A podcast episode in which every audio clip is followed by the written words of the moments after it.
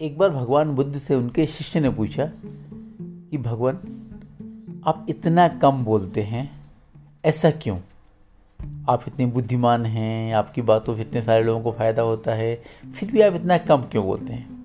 तो भगवान बुद्ध ने जवाब, मुस्कुराते हुए जवाब दिया, ताकि मेरी ज़िंदगी में परेशानियाँ कम से हों, कम हो।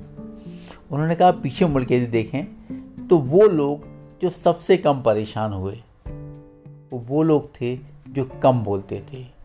वो सारे बुद्धिमान लोग जो कम बोलते हैं, हमेशा ज़्यादा सुखी रहते हैं।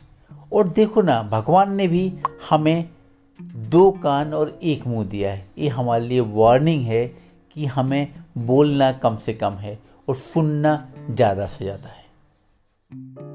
So, if you want to be happier, to have full of wisdom, you must speak as less as possible and listen as much as possible.